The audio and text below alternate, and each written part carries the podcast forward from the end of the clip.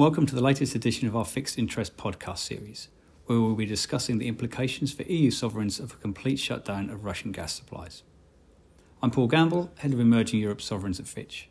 Today I'm joined by Federico Barriga Salazar, Director in the Emerging Europe Sovereigns team, and Michele Napolitano, Head of the Western European Sovereign team.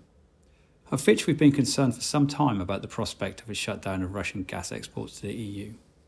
While we only adopted this as a baseline in our September version of the Global Economic Outlook, we've been publishing research on this scenario since Gazprom cut supplies to Poland and Bulgaria back in April.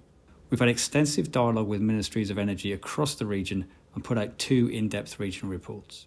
The energy situation and policy responses to it remain a key focus of our research as the shock evolves from a growth one into a fiscal one.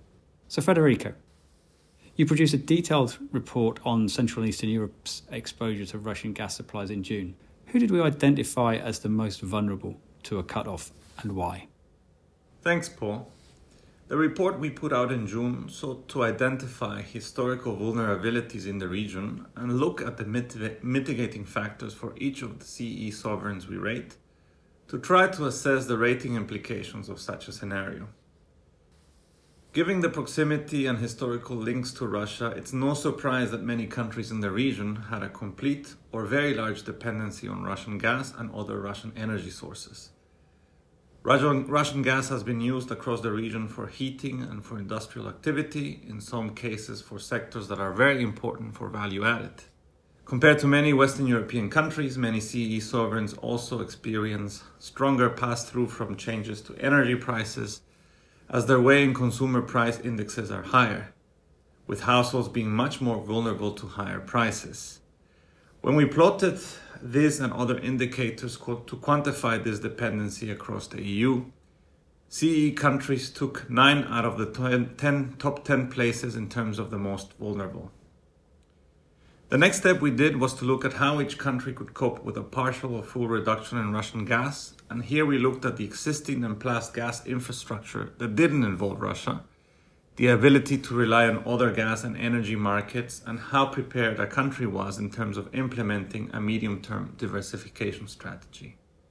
Here's where we started to see large differences between countries, with some like Poland and the Baltics having developed important diversification strategies that significantly reduced Russian gas vulnerabilities, while others, mostly in Central Europe, coming short on any viable alternatives.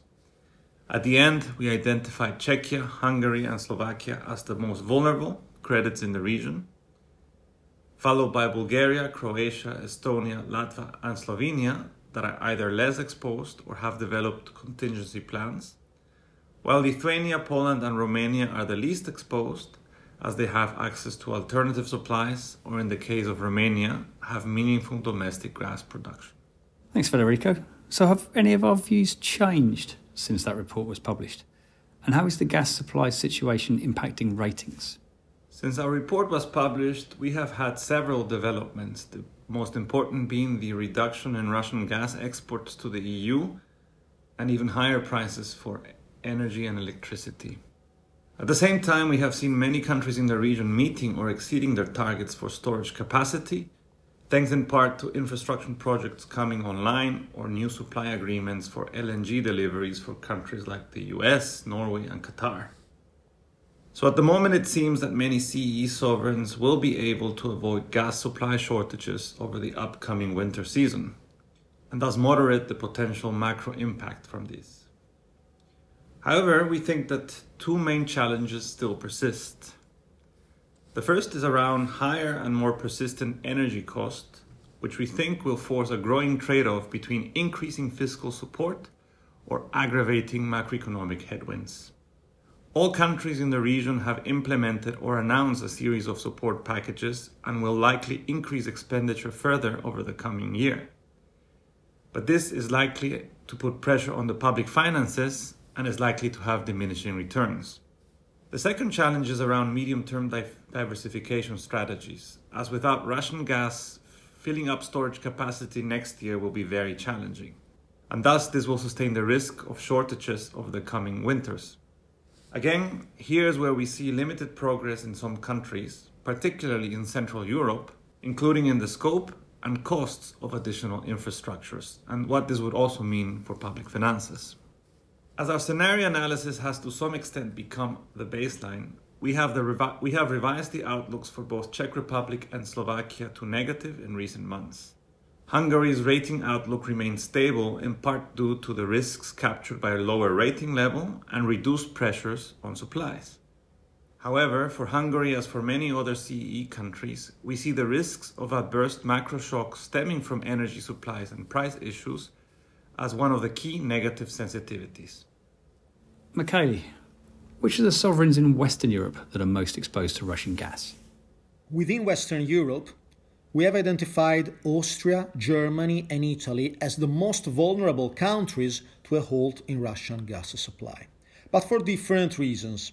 Austria and Germany lack viable short term alternative energy supplies.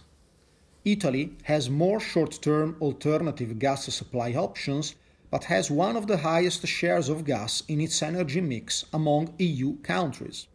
Our quantitative vulnerability index for Western European countries, that uh, our readers can find in our recent report, Impact of Gas Rationing on Western Europe, indicate that Finland and Greece can also be vulnerable to a Russian cutoff scenario. But on top of our quantitative analysis, we have also looked at more qualitative factors to support our assessment of each country's ability to replace Russian gas.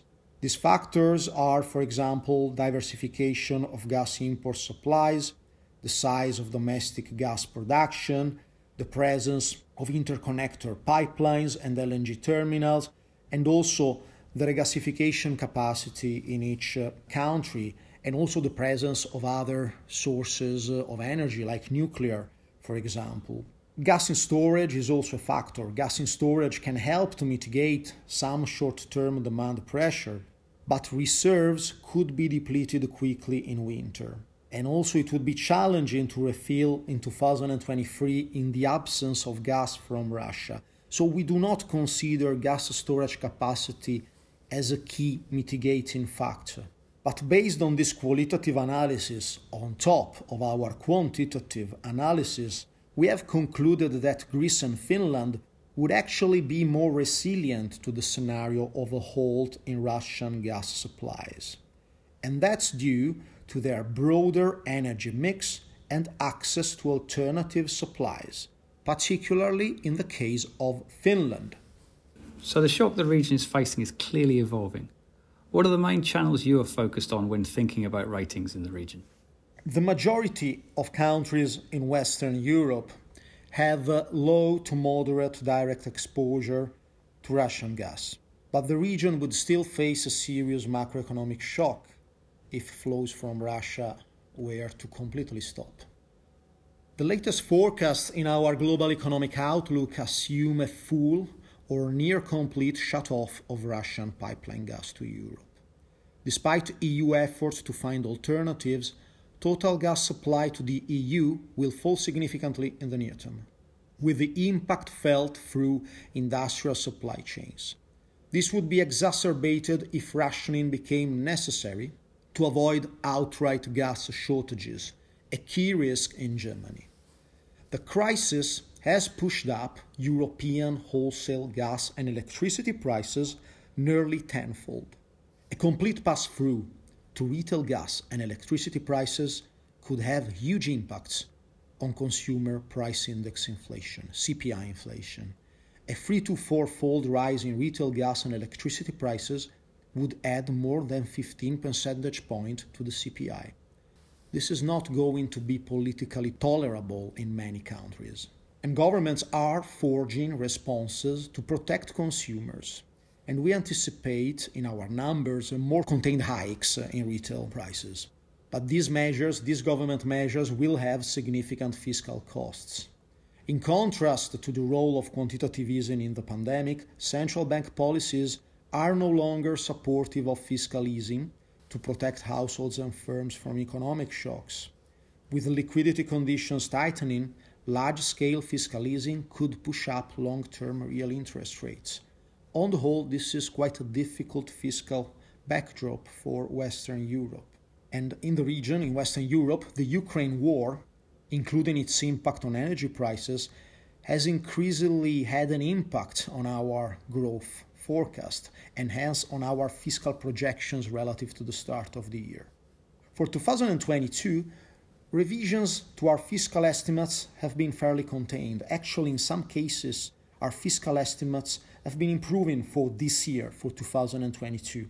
This is due to the outperformance of the public finances in most countries, thanks to exceptionally strong revenue growth. This has provided a substantial buffer to accommodate varying levels of energy-related support spending without necessitating significant revisions by government to 2022 deficit targets so far. But this is about to change in our view. The strong revenue performance will not be repeated in 2023. The hit to growth next year will weaken revenue, and public spending will be pressured by the indexation of social benefit expenditures, including pensions. Also, support to households and businesses looks set to increase meaningfully in response to the loss of Russian supplies, adding to the fiscal challenges. Many countries have announced new support packages where the fiscal impact will be mostly felt next year. A few examples of recent announcements Germany has announced a third fiscal support package while committing to reform its energy market, raising revenues from windfall taxes, and capping electricity prices. Austria has announced an, an electricity price cap. Sweden and Finland plan guarantees to their utility companies. The UK has also announced a wide ranging energy package, which includes a cap on electricity prices. The nature and the size of fiscal responses will continue to vary with the reliance of each country's energy mix on gas and its dependence on Russian imports, as well as political choices and existing budgetary positions. Fiscal firepower varies a lot across countries in Western Europe. The trajectory of the debt to GDP ratio is a key rating sensitivity for several Western European sovereigns those sovereigns that are already running or close to running budget primary surpluses and where the debt to GDP ratio is low or on a firm downward path, these sovereigns are less likely to come under rating pressure than countries running large primary deficits and where public debt is high and may return on an upward trend. Thanks, Michele and Federico, for your insights, and thank you, everyone, for listening. We spoke today on sovereigns, but other analytical teams within Fitch, particularly corporates, have produced a significant volume of research on this topic. And for all our views on the energy challenges within the EU, you can access our research on our website, www.fitchratings.com. We hope you can join us for the next edition of Fixed Interests.